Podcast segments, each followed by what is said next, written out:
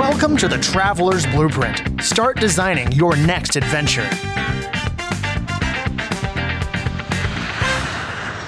Hello, TTB community. I am Bob Domena, and here with me, as always, is the incredibly aristocratic Elliot Shibley.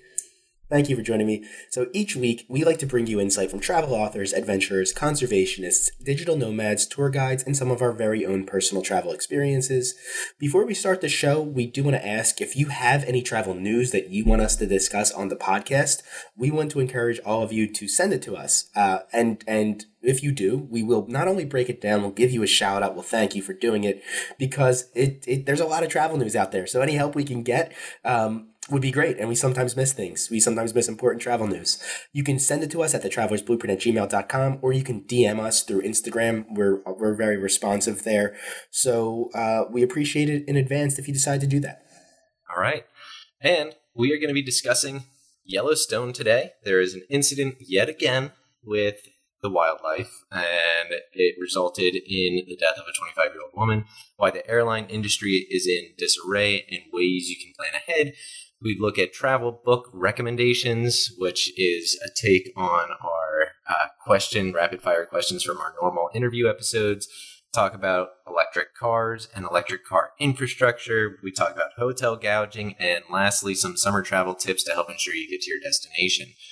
Travel tip is check for cheaper flight options by booking multiple flights. For example, instead of booking from NYC to Dubai directly, see if there's a cheaper flight from NYC to Paris and then Paris to Dubai. You can easily do this on Google Flights, and if you want help, we encourage you to purchase our video tutorials. Before we get started, if you find this podcast interesting, if you love this podcast, even if you just like this podcast, please consider giving us a review on iTunes or any other platform. But if you really do love us and cherish us, we'd be forever grateful if you could subscribe to the show on every platform, whether that's social media or your favorite podcast platform, and share us with your friends and family. Remember, we post clips and images onto our Instagram and Facebook and Twitter every week, and we encourage you to give us some feedback, ask any questions that you have for that conversation or any future conversation. And lastly, please consider some of the cool things we offer. How do you organize and plan your trip? So if you like to keep your trip organized like we do, you can use the travel journal and planner that we developed for our very own personal travel experiences. This will allow you to record things like the dates, the budget, the top destinations, the currency exchange rate, the time difference. It has a fillable calendar, and it provides you the ability to write out your entire itinerary by the hour. In addition to that, it has a place to store reservation information, a packing list, a to-do list, and then at the very back, it offers you space to journal about your trip. You can find this travel journal planner on our products page, and once you download it, you have it forever, and you can reprint and refill it out for every trip you have moving forward. Now, if you do decide to purchase this, we encourage you to reach out to us with any tips to make it better. To help compile all of your info for the journal/planner, we turned ourselves into cartoons to create a 5-part video course that provides a step-by-step process to create the ultimate itinerary, including 1, navigation, 2, booking airfare, 3, blogs, research, and reviews, 4, itinerary building, and 5, safety, cultural norms, and thoughtful travel. The goal of this video tutorial is so that you can become your own personal travel agent and learn how to plan efficient trips now and forever, all the while saving you money to splurge on a nice meal or first-class seat for your next adventure. Yep. And now, so if you still think that planning your trip is a little bit too much, or you just don't have time to sit down and actually do it, I can personally plan your trip for you using all the information that we just mentioned. If you're interested in this, please send me an email at thetravelersblueprint@gmail.com or visit our services pages on our website, and we can meet over Zoom to discuss the details of your trip. You want to contribute to the podcast? If you work in the travel industry, you can join us for a travel roundtable discussion by submitting your information through the TAT form on our website. You can also send us a travel article via direct message or at thetravelersblueprint@gmail.com for the monthly Travel Bites episode. Support us by wearing us. Go to redbubble.com to find awesome gear and merchandise of the Traveler's Blueprint. Some of the cost comes directly to us to help support the podcast. We definitely recommend the hoodie and the hat and maybe a sticker or a travel mug. Whether you purchase a product from us or just want to learn about travel alongside us as we interview our guests, know that we greatly value your support as a listener of the show. Okay, so this first article is pretty sad. It's pretty sad, but for some reason it continues to happen. So a woman in Yellowstone National Park got too close to a bison, and it gored her. It tossed her 10 feet into the air, and it gored her and it killed her. 25-year-old woman from Ohio. She was about 2 miles northwest of Old Faithful. So I've been around bison personally. I've been to that area. I haven't been to Yellowstone yet, but I've been to bison. I've been pretty close. I've never even gotten out of my car to approach one. They are unsuspecting, right? Like, they're these large animals. Yeah. They're kind of like cows. They're just sort of grazing. They don't come across – like, they're not predatory. So they don't come across as a true threat. The size of them alone is extremely terrifying. And, yeah, they don't like to be approached. So it's really sad, man. And I don't understand why people continue to get so close to these animals. Yeah. No, it's in the age of, you know, everyone having access to a camera on their phone, it seems to be more and more times that it's recorded. Bob, I don't know if I've told you this. We've talked about these incidents at Yellowstone often, but I went to Yellowstone with my dad when I was 11 or 12, and we spent a week there. And I remember this section of near Old Faithful where it kind of goes up little knolls and then it's kind of wooded. My dad and I were walking on this trail, and we came up over this hill and then around this group of trees, and there were probably 3 or 4 bison, maybe 10 yards away from us, and we just walked the other way. And I mean, they're huge and they're terrifying. And as an 11 or 12-year-old, you're like, oh my God. Yeah, they are. Yeah, one of my closest encounters with wildlife was in it was in Olympic National Park in Washington. I was hiking a mountain, and as I came around the corner, there were tons of these bighorn sheep, and I was sort of stuck with them, and they were coming towards me. So they were walking behind me. I moved off trail and let them pass. And then as I started walking behind them just to stay on the trail and continue up the mountain, they would stop. And so I would stop. And it was this really odd place I was in because I was up on a mountain on the trail, not a lot of room to really move out of the way. So I tried to let them walk ahead of me. But it's still scary. These sheep can, you know, knock you down, hurt you. If they gore you in the leg and you're stranded on a mountain, it just isn't worth it. For what? For a picture? I don't know. You know, it seems obvious to say it. Like, you shouldn't have to say it. But obviously, don't go near these animals. Not if you don't want to risk getting hurt. So yeah, it's not a Disney movie. It's really sad for this woman, her family. Really sad situation that you hope is avoided in the future. Next article. If you ever wanted to be a pilot, now is the time. Now is absolutely the time. So the travel industry is sort of in disarray right now. 6,000 flights were canceled, I think, just past the past weekend. Is mid-June. Yeah, right. The 18th. So they're struggling. The major airlines are struggling. I know in addition to this, I saw American Airlines knocked 3 airports off of their flight list. Like, they're not going to operate out of these airports anymore. And it essentially comes down to pilot shortage. I think there's more to it, but a big part of it is pilot shortage. So if you remember, COVID-19 hit and flights halted globally. And the airlines offered incentives to older pilots to retire early. So I think there was some sort of payoff package. They got to retire, and the airlines didn't have to fire as many pilots. What the industry didn't account for was how quickly we would recover from COVID-19 and how quickly travel would pick up again.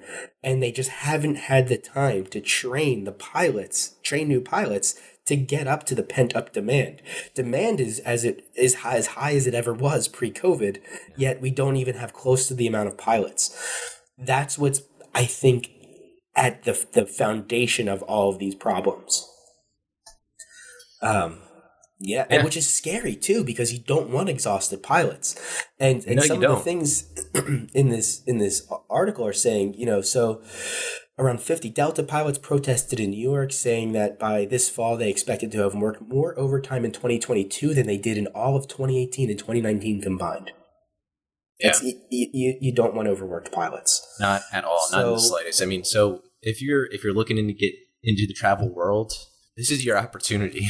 Yeah, yeah. In a past life, I would have become an airline pilot. I didn't have the travel bug that I have today that I did as a younger person who would have been able to sort of take that route. But being a pilot, commercial pilot, sounds awesome. Yeah, it is pretty cool. I mean, it seems pretty cool. It's not like I'm a commercial pilot. So it is cool. Yeah. All right, this next one is all about books. So this article is essentially on recommended books by the country. So it says ambassadors recommend the one book to read before visiting their country.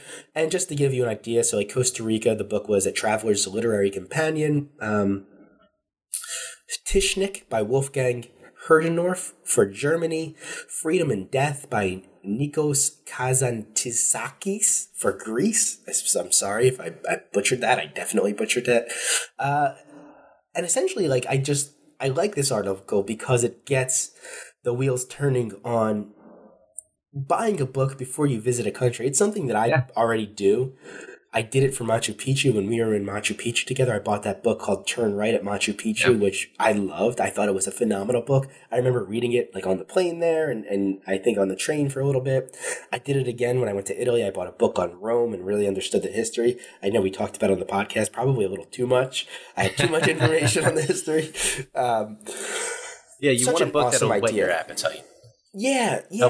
Help you figure out what you want to see while you're in the country. Yeah, kind of get everything going, get the excitement, the anticipation, learn a little bit, understand the history, the culture. It all adds together and builds up. Well, because we're talking about it, I'm actually in the middle of reading a travel book right now that I absolutely love. It is a New York Times bestseller, and it is called Geography of Bliss, One Grump's Search for the Happiest Countries on the Planet. It's written by a guy named Eric Wiener. He is an NPR journalist who spent a decade of his life as a war correspondent in the Middle East, was miserable because of the death and despair he had to witness and report on.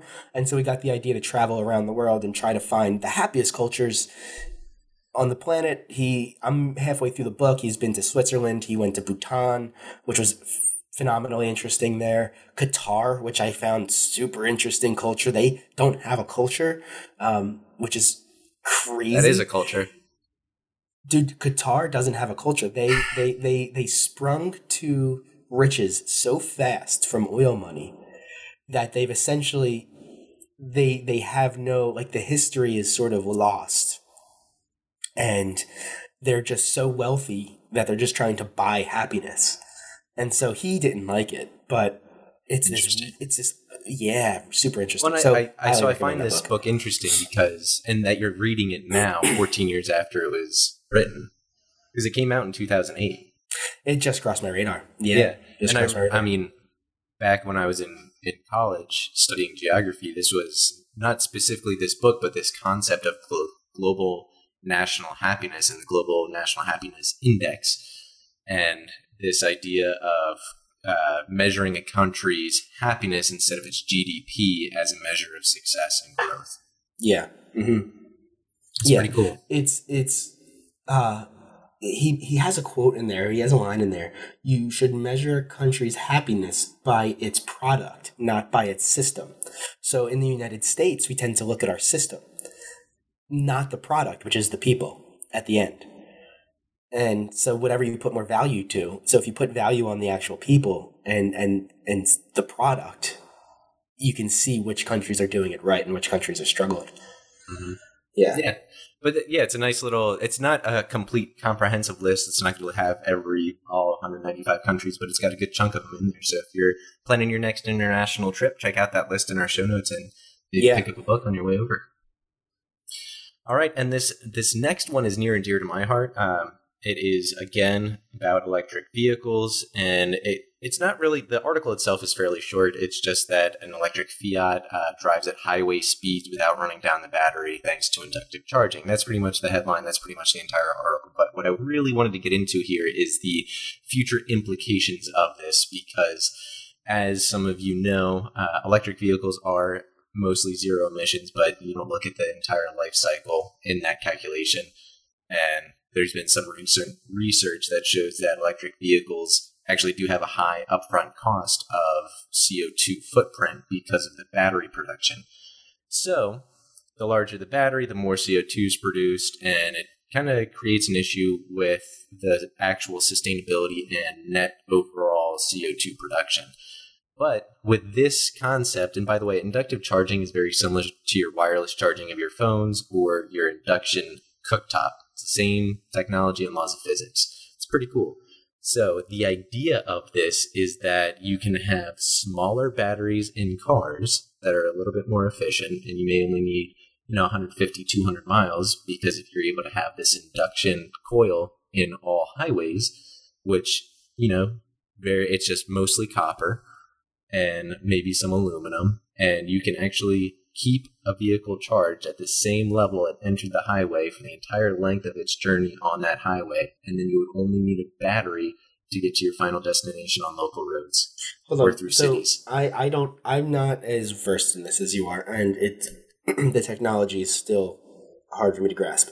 So a self-inducting battery, is that the proper way to describe it? So you have this car on the highway with smaller batteries, and they can maintain charge by continuously charging themselves? Yeah, so it's wireless charging.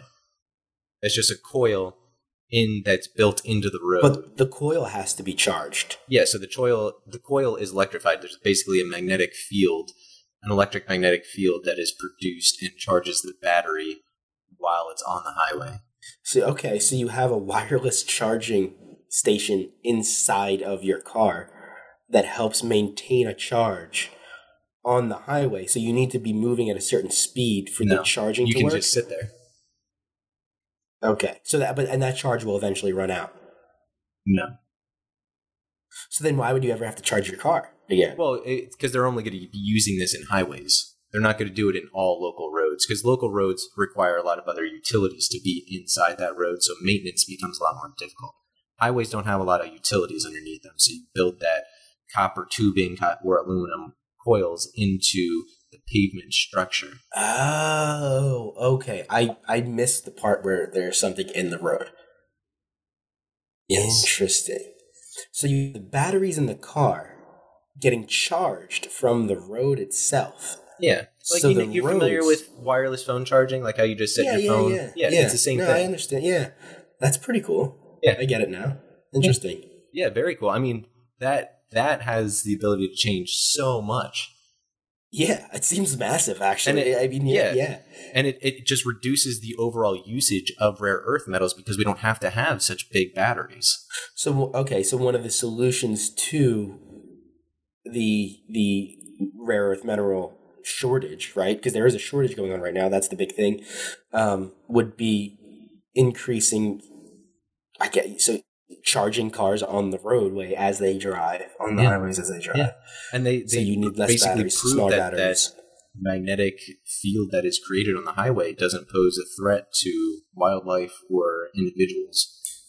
Same as your electric charging docking station, your wireless docking station doesn't affect you at all. So all you need to do now is this very simple task of having the government fund this infrastructure change. Yeah, very simple. Yeah. Okay. No problem. Yeah. They should do it. They should approve that tomorrow. Okay. Cool. Yep. All right. The next one. There was a conversation between the CEOs of the five of the world's largest hotel chains. We're talking NYU International Hospitality, Marriott, Hilton, Hyatt, and so these guys got together and they started talking about the pent-up demand. And sort of, I just ran through some of the major things that they're seeing with the uptick in the hotel industry. They did say that although there is a recession on the horizon, they're not seeing that in their industry, so they feel good. So consumer spending on travel, which is actually a big indicator of where, so when a recession does hit, the travel industry is one of the things that gets hit the hardest, because when people need to conserve their money for necessities, travel is one of the first things to go. Yep. So the fact that people are still spending a ton of money on travel is a good sign for the industry, for the market, for potential future recession concerns. They said China is probably out for the foreseeable future. They still have not opened their borders to international travelers. Who knows when they are. And so that's still up in the air. I don't know if anybody's thinking about going to China. I'm not. Are you? We were, but we're not anymore. No. They said not to expect hotel bargains anytime soon because of the high demand. So things just are so expensive right now. Well, and they were grilled on price gouging too. Right. They basically said, well, no, we're not price gouging, which there's still yet to be seen in terms of data. But they're just saying that there's higher costs of goods, which means everyone has to spend more on everything. So the price will naturally go up. Right.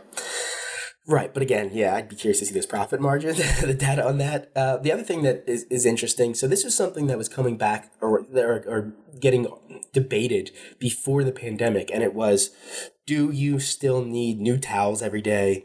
Do you need new sheets every day? Do you need your room cleaned every day? Like, should that be included in the hotel service? Like, system while you're there. The new towels, like, there's a lot of energy that goes into cleaning these towels. If you multiply that by every hotel across the country every day, personally, I don't think you do. The debate is now. There's a lot of people that do like that, and that's why they do stay in a hotel rather than stay in an Airbnb. Right. So maybe they should charge you extra for that, and it shouldn't be included. Maybe it's an additional amenity like that you have to pay for. I think some hotel chains will continue doing that, and others will drift away to being more of like the self-service, more sustainable appearance. And one of the things they were talking about with the lack of people to work at these hotels, there's a labor shortage. They're saying don't expect them now because they don't even have the ability to do them with the lack of workers. Yeah. And then the last thing is they see no sign of people being scared of the pandemic anymore as far as bookings go, as far as travel goes. It appears that the numbers match pre-COVID travel numbers. So from the pandemic's perspective, or from the perspective of the pandemic, it does not appear to be hindering travel at all anymore. And lastly, so we want to offer some tips on helping you book travel. It is going to be crazy. If you do plan on traveling internationally or domestically, there are a few things that you could try to do to help you make it a smoother process. But I would say before we even get into this list, anticipate having a hard time. It seems like anticipate getting your flights delayed and canceled and stuff like that. So let's just run through some of these. Number one, the easiest, leave a buffer. Plan ahead. Give yourself enough time for traffic, for delays. I think there's a lot to unpack and just leave early. Well, you say leave early with a buffer, but leave or provide a buffer. Could be a financial buffer, a timing buffer, a geography buffer. Yeah, that's good. That's good. Yeah, that's really good. Absolutely. Yeah. Book nonstop flights if you can. Obviously, that's the half the headache with flight delays is if you have the layover and then that just pushes your entire trip back. This is a great rule. The rule that I followed before the pandemic was a minimum of 2 hours if you have a layover. I should say it depends on the airports. Like if I was flying into Chicago O'Hare or Atlanta, major, huge airports, I would try to give myself 2 hours. If you're flying into like Charlotte, and my East Coasters will know that that's like a major layover airport, you can do less because the airport's super tiny. So if you understand the difference in the airports and how big they are and how you can navigate them, you might not need 2 hours.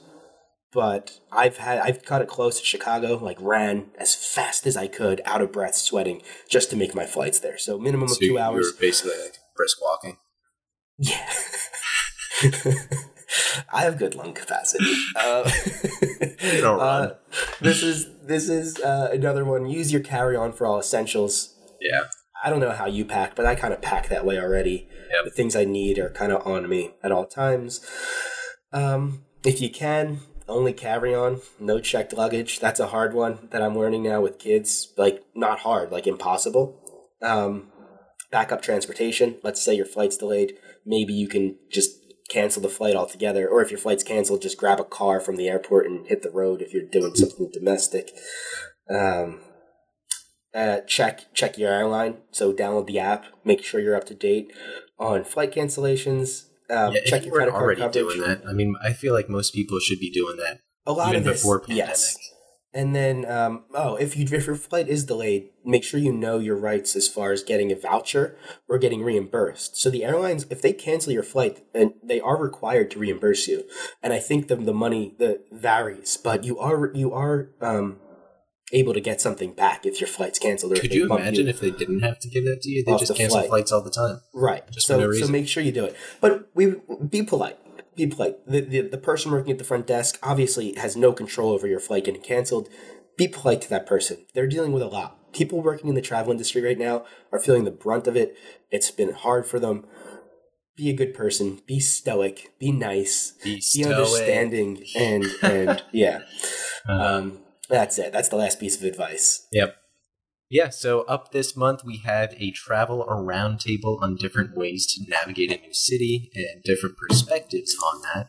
And then we've got Dave Seminara on the psychology of travel addicts. That is a fun conversation that I think all of you will enjoy.